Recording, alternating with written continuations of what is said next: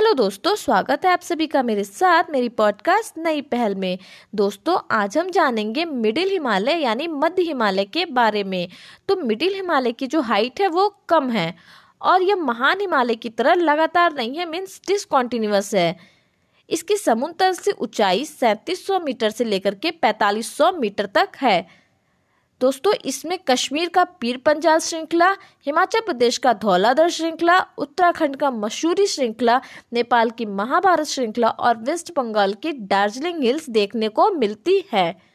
मध्य हिमालय और शिवालिक के बीच की वैली को दून कहते हैं।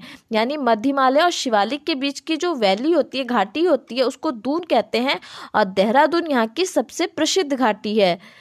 या दून है। मध्य प्रदेश की सबसे लंबी श्रृंखला पीर पंजाल श्रृंखला है, जहाँ से झेलम नदी और चेनाब नदी बहती है।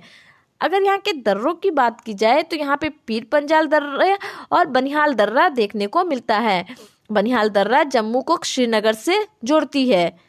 धौलाधर श्रृंखला पीर पंजाल तक फैली हुई है और यहाँ इसे रावी नदी काटती है। यहाँ पाई जाने वाली घाटियों की बात करें तो यहाँ आपको वैली ऑफ़ कश्मीर देखने को मिलेगा और हिमाचल प्रदेश की कांगड़ा और कुल्लू वैली भी देखने को मिलेगा। अगर यहाँ पाई जाने वाले हिल स्टेशंस की बात की जाए तो यहाँ शिमला, मसूरी, डलहौजी, रानीखेत, नैनीताल, अल्मोड़ा, दार्जिलिंग इत्यादि देखने को मिल जाएँगे। तो मिलते हैं दोस्तों अगली पॉडकास्ट में। तब तक के लिए धन्यवाद।